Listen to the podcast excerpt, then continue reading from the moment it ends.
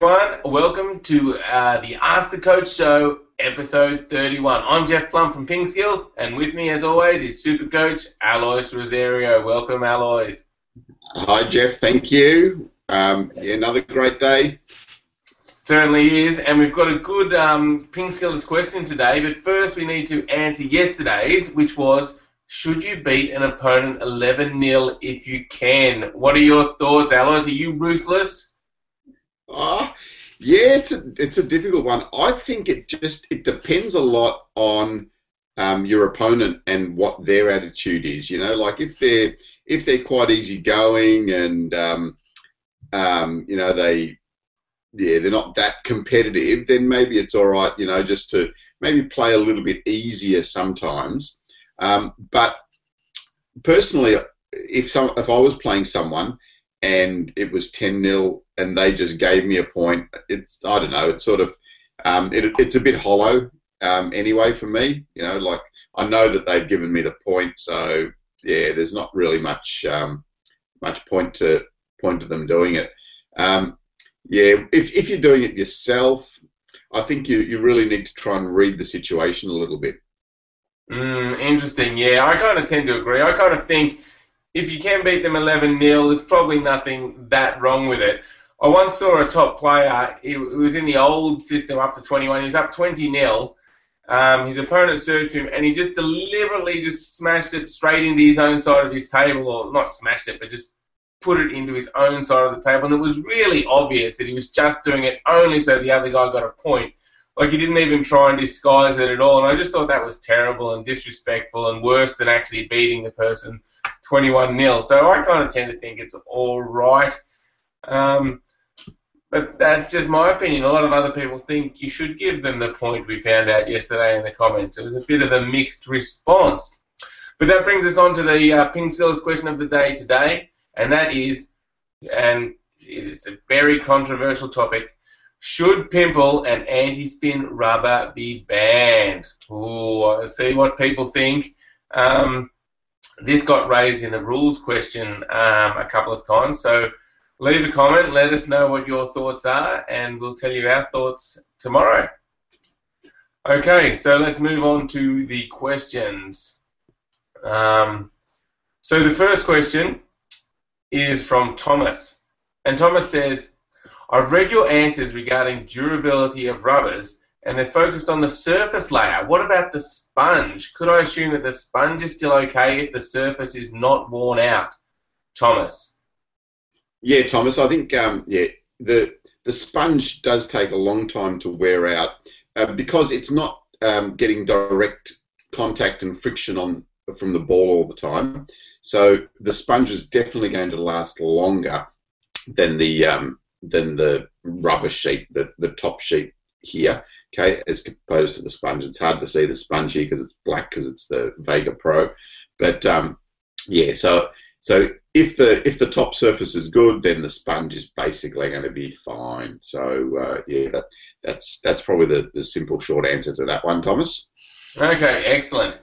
And I guess I have seen not that anyone would do this, but I have seen some people with long pimples actually keep their sponge and take the pimples off and replace the pimples and it seemed like a very complicated process to actually separate the sponge from the, the rub, top rubber.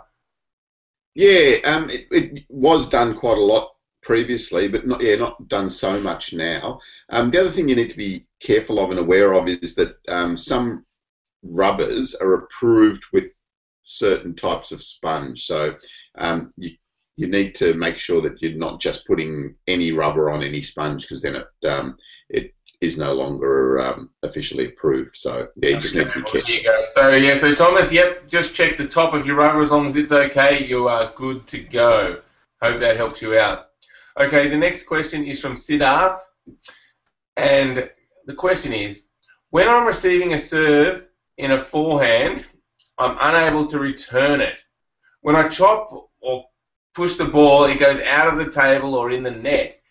It may be any serve where you need to brush the ball underneath.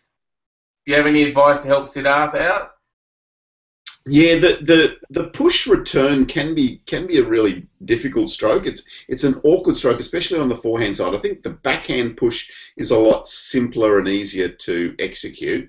The forehand push can be um, quite awkward. So a couple of things to think about is just the positioning of your elbow. So make sure your elbow is not flipping around too much when you're doing the push. Keep the elbow nice and steady, and then just using your your bat your fingers, your wrist, and your forearm a little bit to make that push.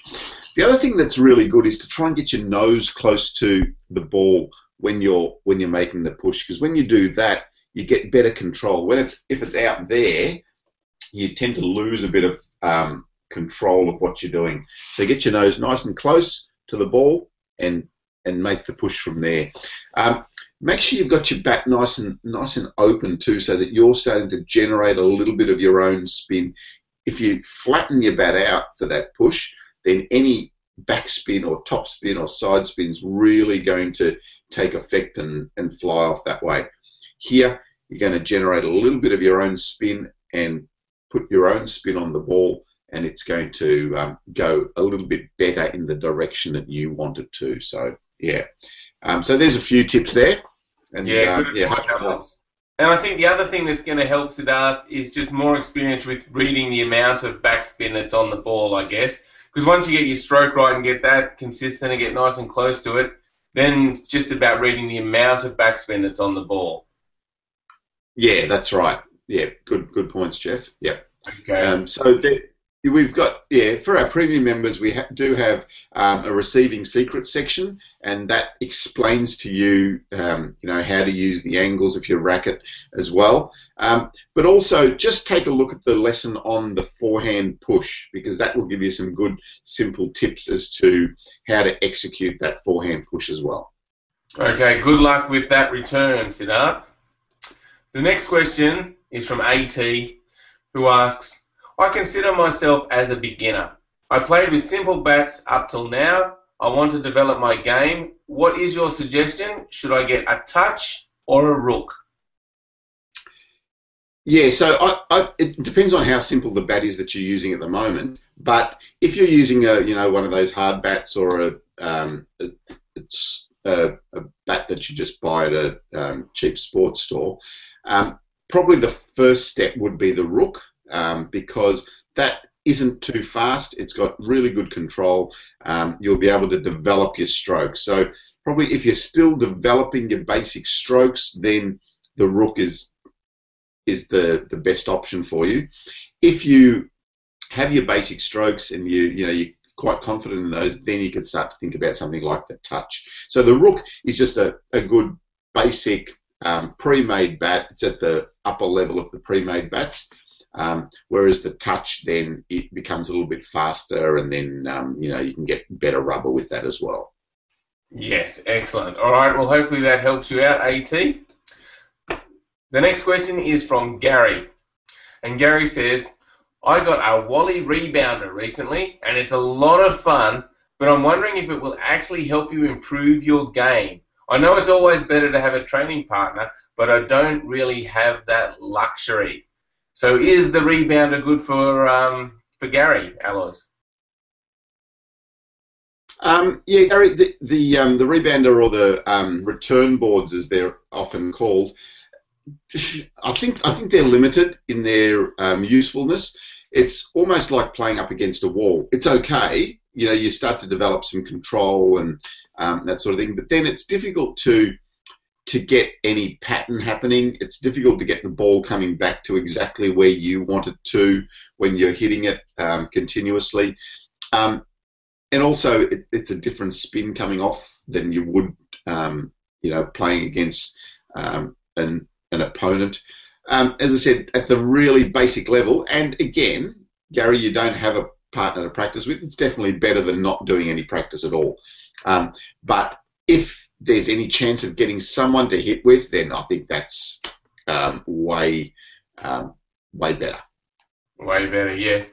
I've seen a lot of different return boards. Some are just wood, which means that their spin that comes back a bit, bit strange, and some seem to have some kind of rubber covering, which may seem better, but then it's hard, like I said, to get any pattern going because you can't do a backspin because it won't come back if you've got it at a certain angle and you'd need a top spin. So, yeah, I'm not quite sure how easy those are to use with when they've actually got rubber on it. Have you had any experience with that, Alois?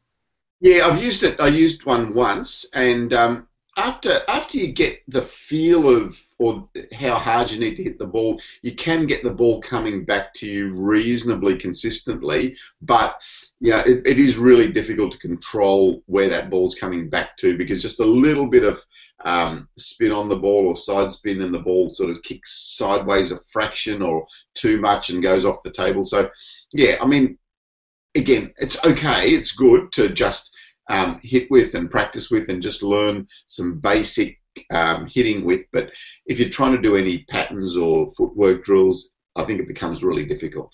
Yeah, so you actually probably need to be a really good player to be able to control that ball to get it back to you if you're doing those patterns. Yeah, that's right. Excellent. All right, well, that wraps up episode 31. Thanks everyone for watching. Visit the website pingskills.com and sign up for our free newsletter to get free tips every week. We'll see you next time. Thanks, Alois. Thanks, Jeff. See you, Ping Skillers. Hope you get some table tennis in today.